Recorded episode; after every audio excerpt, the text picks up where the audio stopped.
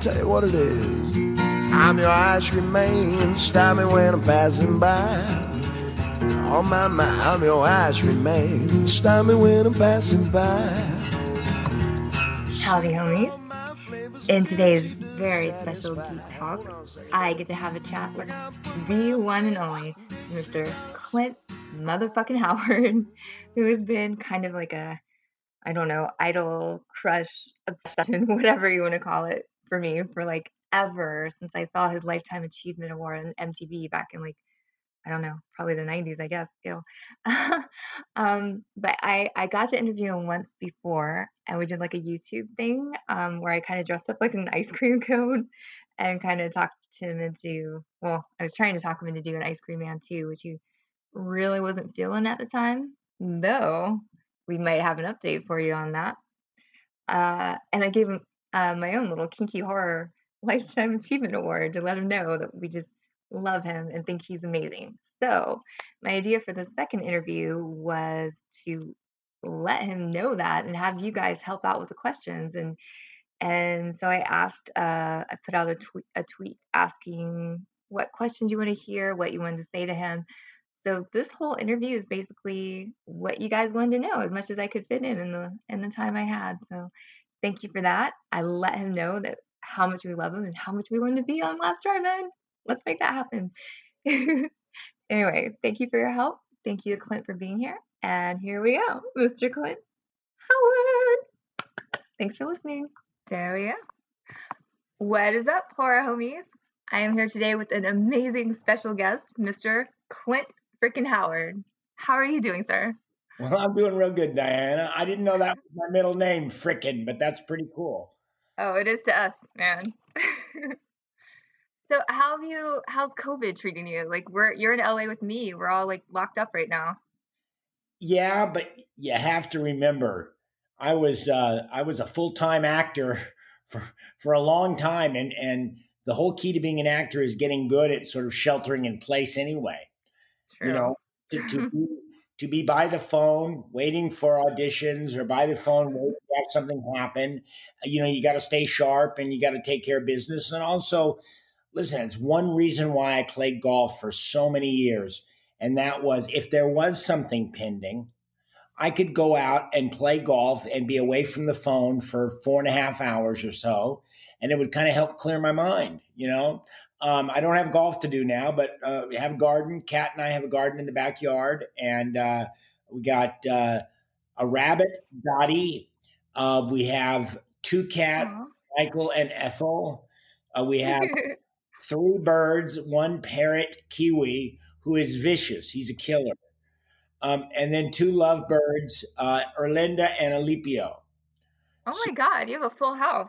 oh, it is, it, it is quite the menagerie here at Howard and I do, I can, uh, I can say right now, as of May, whatever it is, um, uh, that I can confirm there is a tomato on the tomato plants. Yay! yeah, it's not all that big, Diana. Um, I just want to be honest. It's kind of a tiny tomato right now. I've named him Tim, Tim the tomato, and he'll be the I first, mean, he'll be the first one. Aw, you grew them yourself though. That's amazing. Size doesn't matter. Yeah. It's amazing what water and sunshine with some pretty good earth. And uh, you go down to the hardware store and you buy a tomato plant, and you know, voila, it's uh, it's relatively idiot proof. I don't know. I've tried growing some stuff and never had any luck. well, I'll tell you what. Yeah, years ago, um, I was gifted a couple of of succulents. You know, like a little plant, one of those little oh three succulent planters, and I put it outside. And two years later, I went out and I realized it hadn't died; it had survived. Kind of cleaned it up, and I think I I put one suck pulled one succulent out and rearranged it, and I started becoming a succulent farmer. And and I know they're really idiot proof. It's hard to kill them but I love them because they're cactus flowers, and especially this time of year, I've got a couple that are just you know blooming great, and uh, they. Aw, that's so cool. Yeah, you know, I kind of realize I'm 61 years old now, and I kind of realize now why you know old people garden. It's kind of zen like. Uh, you know, you can count me in in the the the legion of gardeners out here in the world. I think I hear your birdie in the background. Yes, as as a matter of fact, Kiwi is very close by. However, who uh-huh. you're saying is Orlando and Alipio. Um, they're, they're, the lovebirds, and they have yet to do the nasty and have little baby birds. But the, the plan is that they're going to be able to do that eventually. Um, well, all, need to get on it. Live up to their name. yeah, exactly. Well, also to um, this this rabbit, who I'm a big fan of rabbits, and I've never been.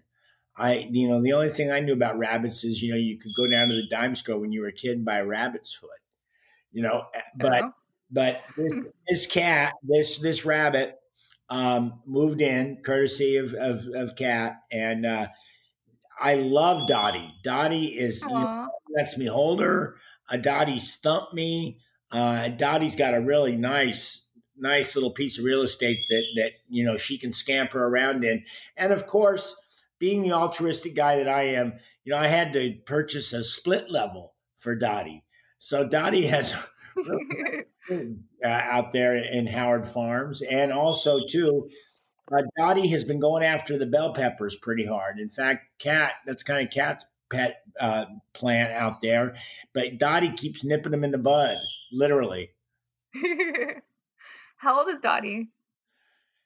It's kind of indeterminable. Dottie is not a, mm. a youngster. Dottie's been around for a while, and for about three or four years, Dottie was living out kind of not in a vacant lot, but it was not well kept. There wasn't a lot of grass, and there was a lot of burrowing.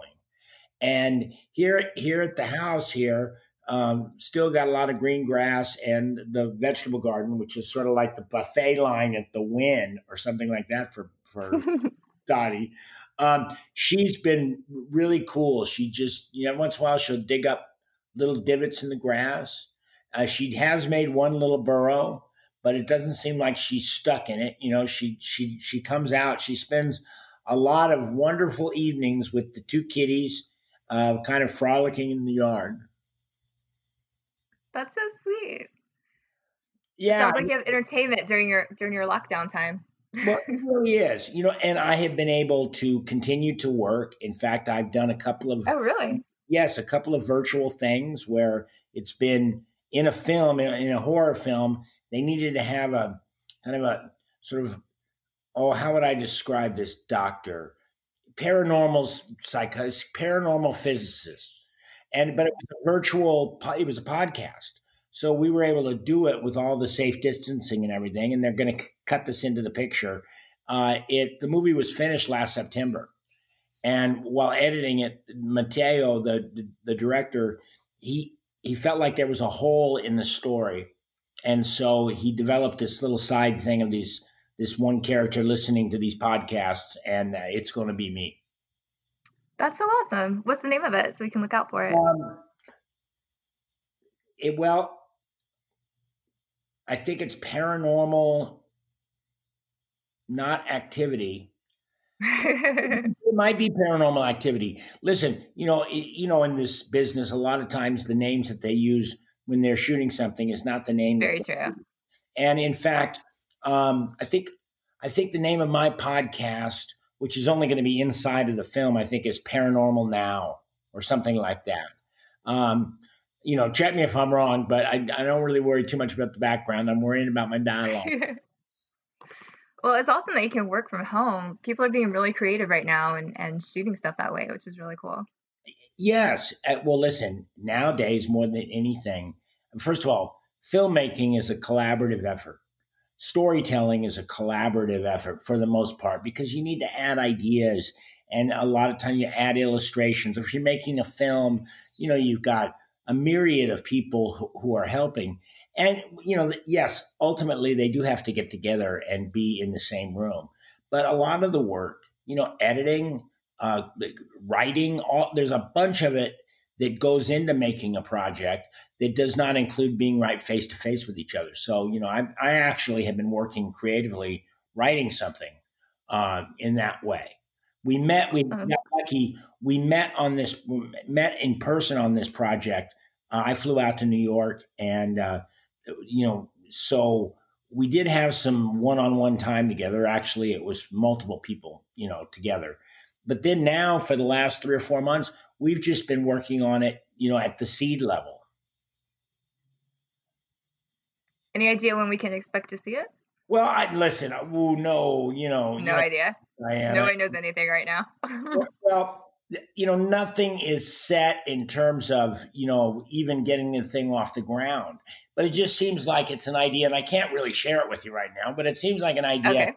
that has resonated with people that potentially buy stuff. You know, and, Cool.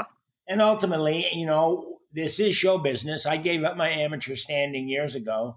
And uh, although I love to, I love to sort of explore projects that are personal to me, I also like to make money. you know, I like to feel like that I'm bringing home the chicken sausage. well, we have had an interview once before, which is amazing. I appreciate you doing that. And I kind of just fangirled out the whole time. So I thought maybe this time around I'd ask um, the viewers of the last drive-in what questions they had for you. So I, I could throw some of those at you if you feel like up to it. Oh, that would be wonderful. Listen, you ask softball questions, you'll get softball Ah. answers. But if you ask, you know, get really good, interesting questions, you're liable to get a pretty good, interest, interesting answer out of it. Ah, dang, we should have dug deeper. These are all softball because we're all like really big fans of yours. I'll, chew on, I'll chew on it, Diana, and give you a good answer. Okay, so let's see. Let's start with.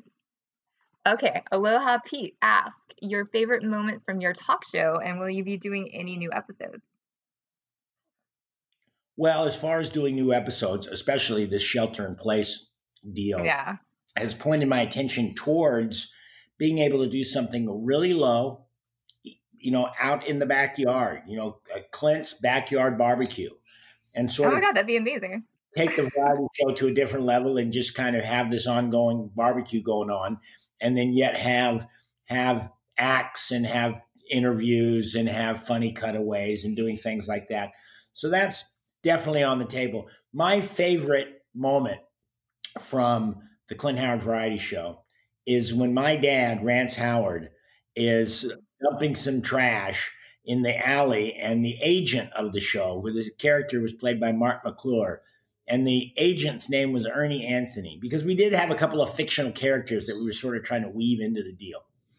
And uh, so he's trying to get into the vacant lot somehow, this agent. And my dad is there, and Marc McClure does this runaround where he's going to sort, sort of offer Rance, you know, a contract too. And dad gets to the get gets right to the gate and says, Ernie, this is the line of demarcation. You cross this line, I got a gun, I'm gonna kill you. And then he Aw. walked, and it was I was I directed it, and it was a perfect moment. And then Marc just buttoned it up really good. And they we pushed in on on Marc, and he said, "Baby steps, Anthony, baby steps." Aw, So that's anyway, that- that's my favorite moment. Also, there's a we did a silly silly thing. I think it's in the it's the last little bit of the last episode, and it was something that I was sort of trying to avoid, and yet it kept coming up, and I finally said, "Let's do it." And it's this te- the chainsaw juggler getting his arm cut off, uh, and you know we had a blast doing it, and we did it way over the top, big fun, and. Uh, you know, it, it just so as much as anything, it's sort of a lesson learned for me that you know at the time I was kind of thinking, well, the show's kind of one thing. I, I really don't think it should really be about you know fake arms getting cut off. Um, but we love that. And yes, exactly. You know, so hey, I'm an old dog. I can learn new tricks, and um, well, we would love to see you do it again. That's for sure. well, thank you, thank you. Got another question? Oh, sure. Um, a lot of people want to know about your snow globes. So, like, how did you get into that? Are you still doing it? Can we order them? Well, yes. You know what? You can order them. In fact, you could you could purchase them for two hundred and twenty seven thousand dollars. Ah, that's And a bargain. wait, for that, I will. I'll take an Uber to your house. I'll take an Uber to Europe um, to to deliver it and set it up. Um, and because first of all, all I got to do is sell one. You know, if I can just sell one, I'll be fine. And no, That's a good marketing plan. What the the truth about it is, uh, when I quit playing golf, I sort of needed to have something to do. And although it wasn't an activity that was you know exercise oriented, it was still keeping my my brain busy. And I hadn't really done a hobby in a long time outside of play golf. And so I started doing the snow globes. And uh, you know, there's a fellow over in Valley Village here in Los Angeles that that he ships them all over the world. And it took me one time, you know, to realize I don't need to pay FedEx to have this. I can drive over to his place in 10 minutes you know. So anyway, I I pick up the snow globes and I started, and you know I went really really slowly, you know, and I, each one is sort of an inspiration. Very few of them ever get planned. I'm actually looking. Uh-huh. I'm I'm looking over at one of them, and it was sleeping with the fishes, and it's a it's there's a guy who who's got handcuffs on and he's blindfolded and he's at the bottom of the snow globe, you know, and then there are three fish that are swimming around um, and it just, you know what it is? It just sort of started first with the Balok um, puppet snow globe. But then it's like, well, what am I going to put in it? You know, and I try to think of things, and I I wanted to make one extra tall, so I built like a two and a half foot base for one of wow. the, and that's and that's Cecil, and he's up in his his own ivory tower, and he's pointing down and the name of it is "I See You Down There."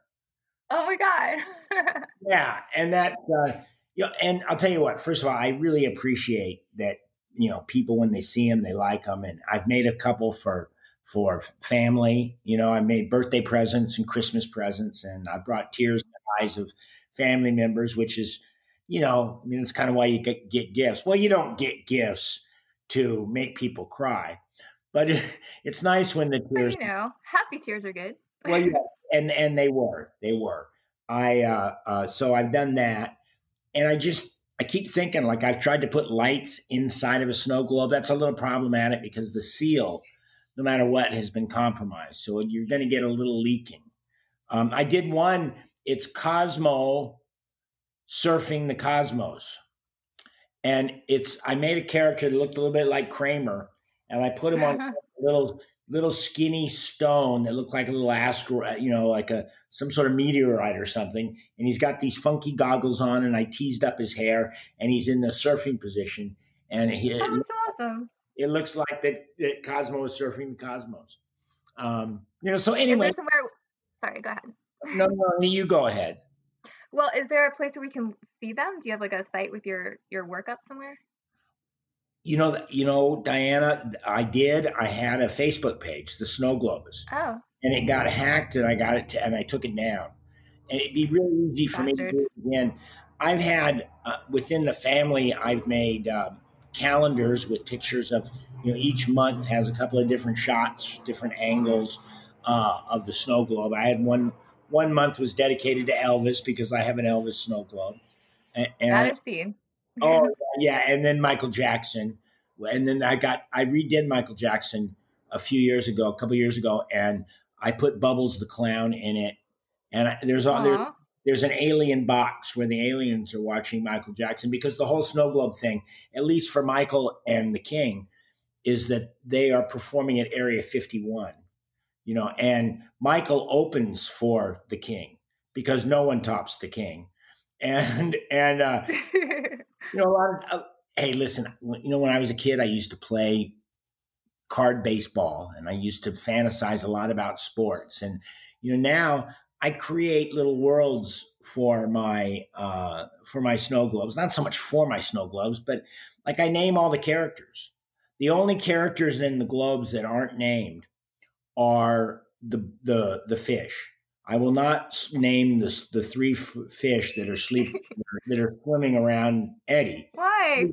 Well, I, I, drew the line. I've got a buzzard in one, Billy the buzzard.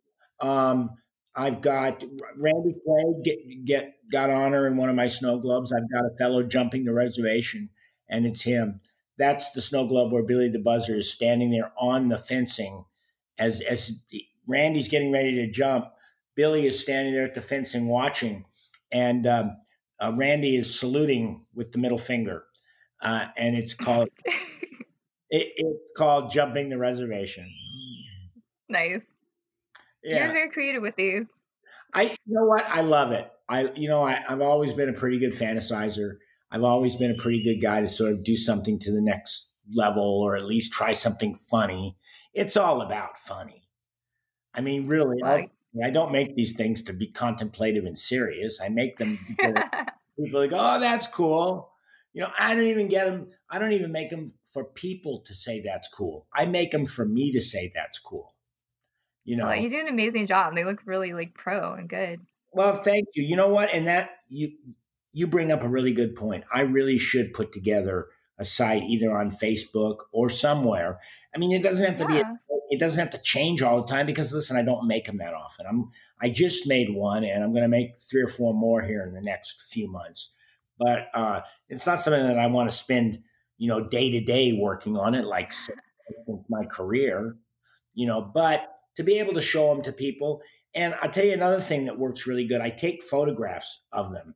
And because, you know, originally a, a snow globe, the original invention was to be a, a, a magnifying glass. Because if you look, that's exactly the fellow who made them, made him, made it as a magnifying glass. He put water in a sphere and it does magnify what's behind the sphere.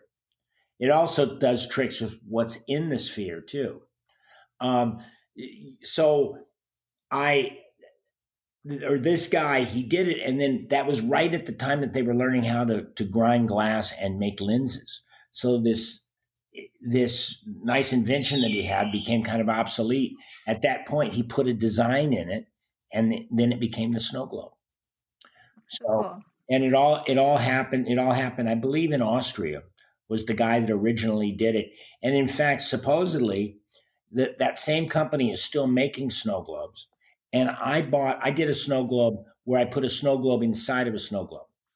And the purchase of the little snow globe that was already finished, the purchase of that snow globe was probably the most expensive thing I've ever put in a snow globe. It was like $59.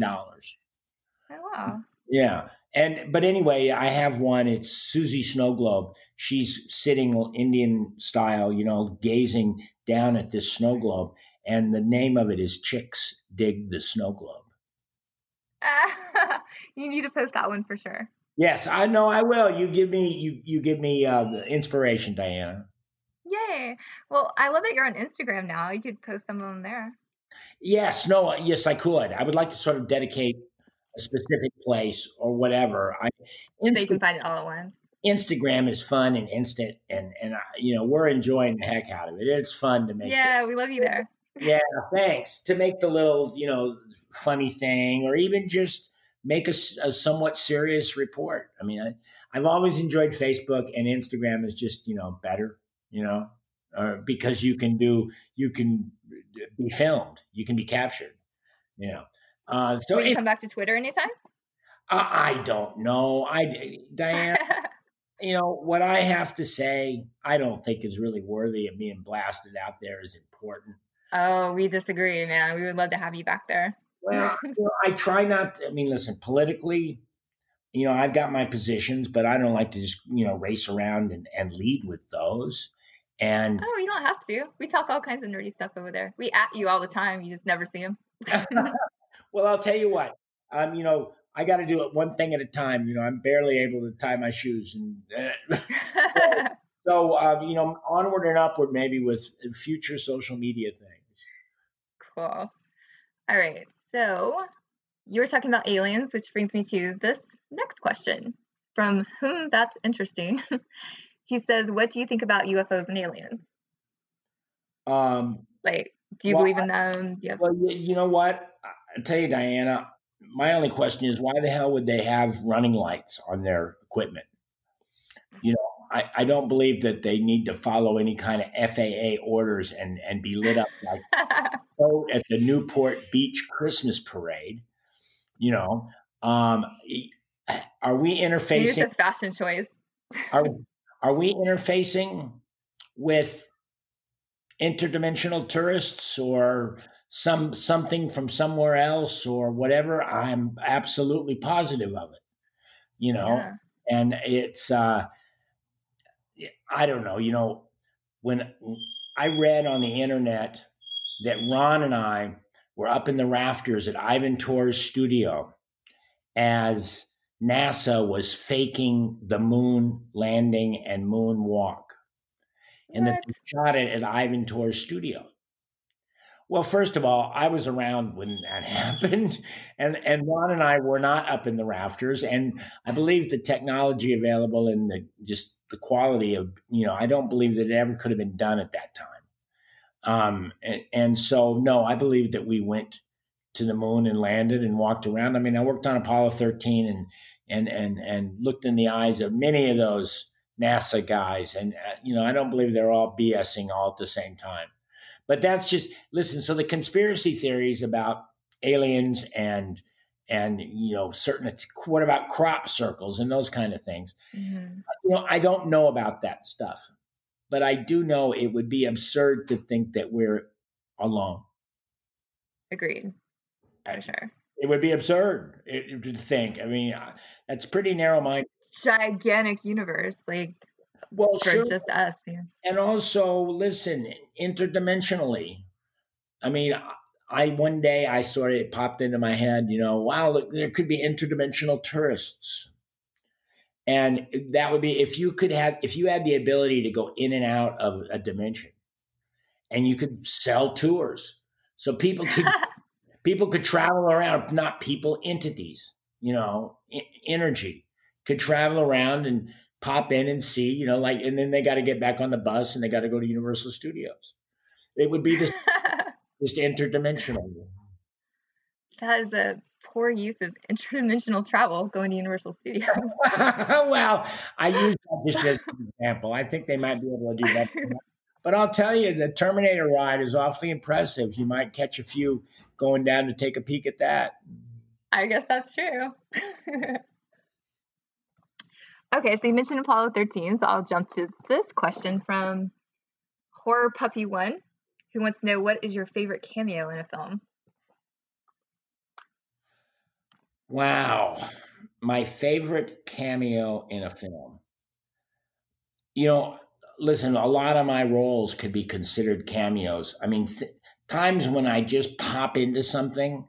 Um, my little scene in Splash, where I was the end uh-huh. of where I was the end of a punchline, where Tom Hanks having problems and everybody was talking. Everybody that went into the um, wedding, he was one of the attendants or one of the uh, what are the ushers. They were asking him about his girlfriend, and finally, I'm the third guy that walks in, and I just say, "Hey." And he rips into me, and she left me. I'm by, you know, and then John Candy, after I leave, John Candy whispers to him, "You shouldn't have done that. That's the that's the bride's brother." And Aww. for and that was what 1980 what four that and that was I think really, so around then.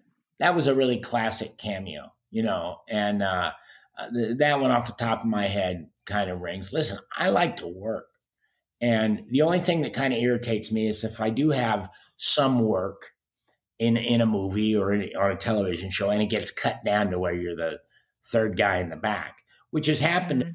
I've been cut out of a couple of movies and I also was was rendered meaningless, was rendered an extra in a movie called um, Rocketeer a Disney movie that uh-huh. years ago, and I just I didn't have a huge part, but I was part of this little crime family, you know, kind of comical versions of the Corleones, and I had a couple of things to do, and yet the movie was not about us at all. So they, you know, I ended up in the cutting room floor, and only appeared for a few seconds here and there. I, I don't even think I really had an online cam uh, line or an on camera line. Now, another time I did a movie called Twilight with Paul Newman, um, and um, oh, Gene Hackman, Susan Sarandon. It was an all-star cast, and Benton, the the dear old collaborator. I'm trying to think of his name, not Jim Benton. I'm just pardon me, I'm brain locking, but he was no he was Paul Newman's longtime collaborator, and they hired me to play this um, EMS worker because in the in the movie, Gene Hackman has a heart attack and I'm wheeling him out, and Paul Newman is kind of watching concerned. And in Paul Newman hated to sign autographs. In fact, he wouldn't sign autographs. And this bit got written where I asked him in the movie for an autograph because he was sort of a once famous private eye in this movie. And so we did this, we were going to do this bit. And it was a nice bit. It was actually kind of funny. It was probably, you know, four or five lines each about me asking for an autograph. And here I am wheeling a guy away from a from having a heart attack. And I stop and I ask for his autograph. Um, and Paul Newman, who was a sweet guy, a great guy, I got a great vibe from him. He did not want to do this bit. He did not sport you know, and he put up a really good, fierce argument. And this is later in his life. And, you know, it's like it comes with, he commands a lot of respect. And Benton, the director, heard him out. Robert Benton, by the way. I just looked it up. Well, that, yeah, shoot, I should have known that. Um, he um, he heard him out and then said, "No, I really think I want to try to do this. I think this can be a really nice laugh for the movie." At that point, Paul Newman shut up, you know, and we did the bit. Now it got cut out of the movie, but Paul put up a good fight as a creative member, as a man who's earned that you know moment to discuss stuff, and yet the director, Robert Benton, wanted to do it, and we did it. And that was a great moment. And one more moment, too, which is really fun because it goes back a long way, was when I worked with Sly Stallone in Tango and Cash. Oh, I love Tango and Cash. yeah. No, that was a great movie. And it was it was a better day on the set than even the fun they had in that movie. No you way. Know, I had been, so to hear. warned a little bit about Sly, and you know, maybe he, his reputation was that he might be a little difficult, this and that. And when I got there, he couldn't have been nicer and he couldn't have been a better acting partner. And we had fun with those scenes. Uh, and another highlight, one reason why I won't forget, is Larry King was visiting the set that day. Uh, and, you know, I knew Kurt Russell peripherally, and, you know, Ron is closer to age to Kurt than I am. So, but Kurt came by and said hi to me. But Larry King was there. And I was able to have a great conversation with Larry King for you know about radio and and because you know he was an old late night radio talk show host in Miami, and I was at a very young age a radiophile.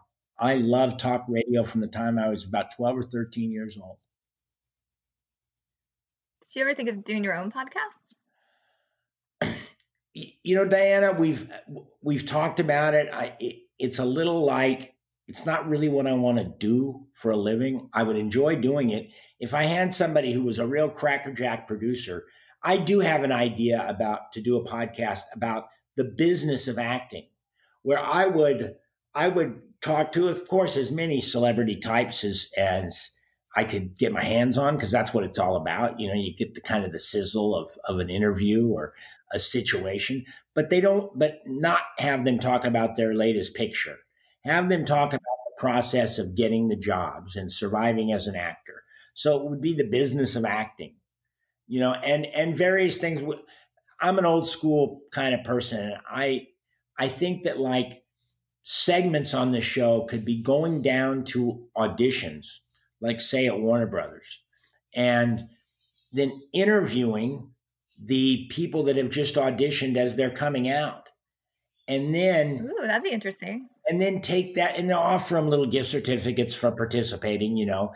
And then we take that interview and then have like three veteran, you know, actors or actresses or producer or whatever sort of critique and make comment on the way these people are pursuing their acting auditions, you know. Um, and every avenue, you know, listen, the business, as you know, the business has so many different little nooks and crannies. You know, the wardrobe. Um, oh man, you know, like or even just going to an audition or or making yourself presentable. Well, how does that get done? Who does it? You know, and when should you do it? Those kind of things. I just think that if I was to do a podcast, it wouldn't be so much about celebrating, you know, the business or me. It would be about, hey, how do you how do you tackle it a little better? That'd be so interesting. You should totally look into doing that.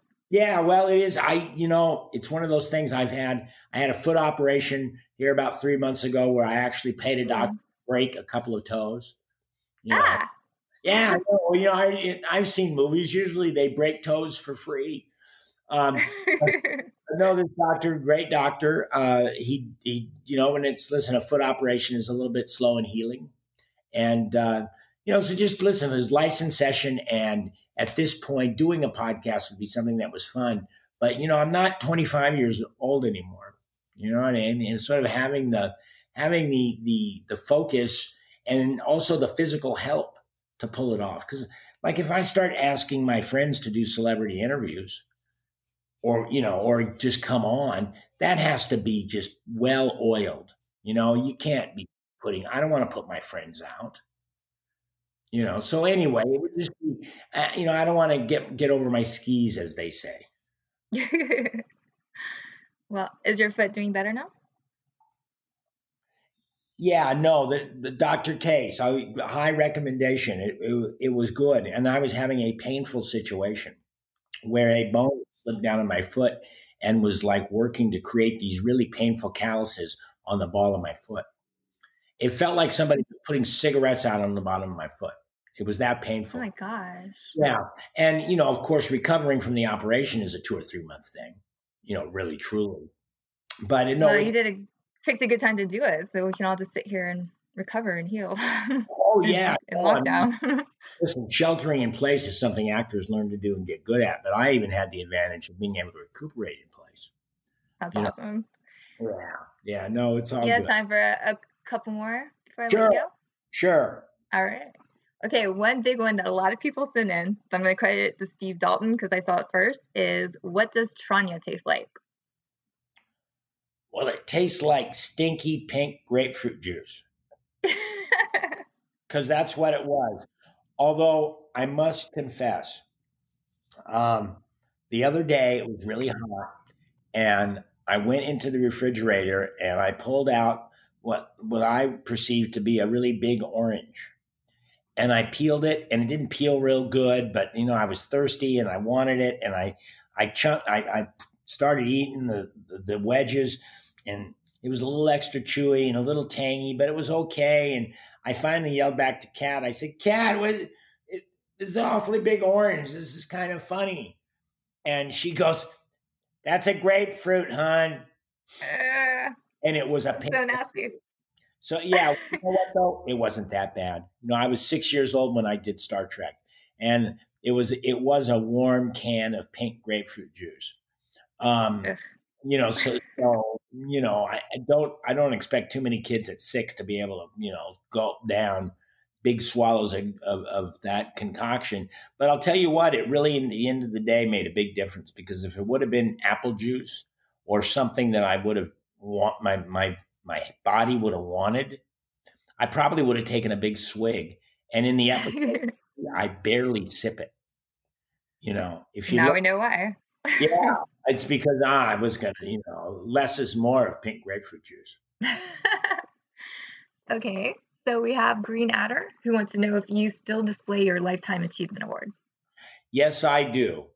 Yes, as a matter of fact, Lifetime Achievement Award is up on the mantle, right next to uh, Cosmos surfing the cosmos.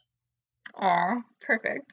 Yeah, Yeah, I'm I'm proud of that, and it, you know, it's it's humbling that you know I, I've got myself in a position where people sort of acknowledge me, and I had a good time doing that, and good memories, and you know they retired the award, so you know what the hey, I'm like the last guy to get it.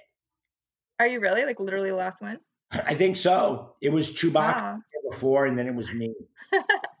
At that point, they retired it, which you know maybe they ran out of people to have you know have sport with. well, you're in very good company then. Yes, I know, I know, Diana.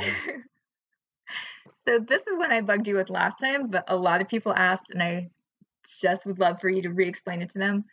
Why we are not getting Ice Cream Man 2. Well, in my sort of newly formed opinion, I've kind of come to realize that people of the horror genre, they don't really have the disposable income that like people of the Star Trek world have. because Norman and I did a Kickstarter project, and we oh, I was part of that. we, yes, we went at it pretty good. and I felt like that we gave a fair representation of, of the idea. And, you know, we got, I don't know, you know, 30 or $40,000, which, you know, Nor- Norman and I both realized that we probably could have gone at that a little differently, but that, um, you know, I, I, I wouldn't mind doing it, but. Really? That's different than last time. Last time you were like, oh, child murder is not a good thing or something. Oh yeah, listen, it, go back and see the first movie. It's child endangerment, child imprisonment, some really bad overall themes in that movie. But I think Norman and I had figured out a way to tell a little story that would be fun, wouldn't have kids in it so much, and um, you know it would carry on the kind of ice cream man tradition. It's just a matter of the business, and you know, can you really get somebody to to pony up a couple of hundred thousand dollars? because no matter Ooh, I bet you could now. well, you know what? I wouldn't mind thinking about trying. I really wouldn't mind. Woo! It's just we did. That makes me so happy. we did, and it kind of went toy toy. That was a while ago, though. No, we're we're ready. Okay, we ice cream man too. We'll talk. Maybe maybe we'll talk off mic, and maybe we can we'll we'll confab. We'll do a virtual confab, and then maybe we can come up with a strategy to get Ice Cream Man 2 launched out there into the world. Oh my God, whatever I have to do, I will still help you.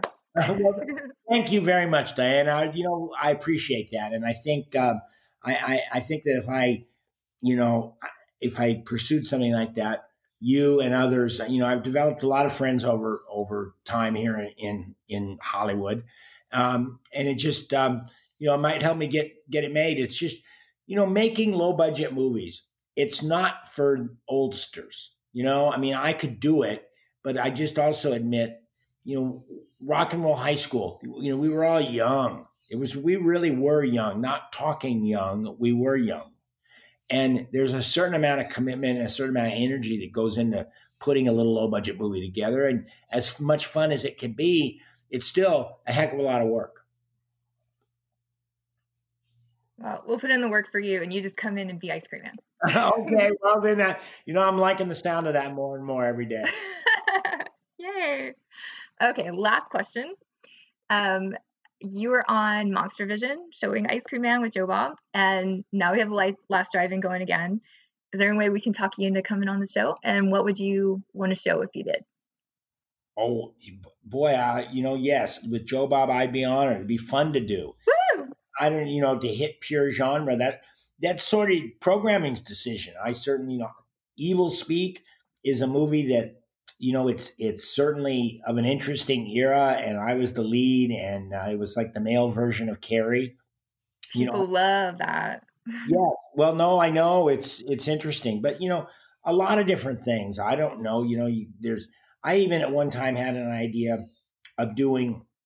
I've done three or four or five little short films that I that ultimately I've been real proud of, and to string those together and make that kind of the majority of an evening would or not an evening, but you know, tally up to a couple hours.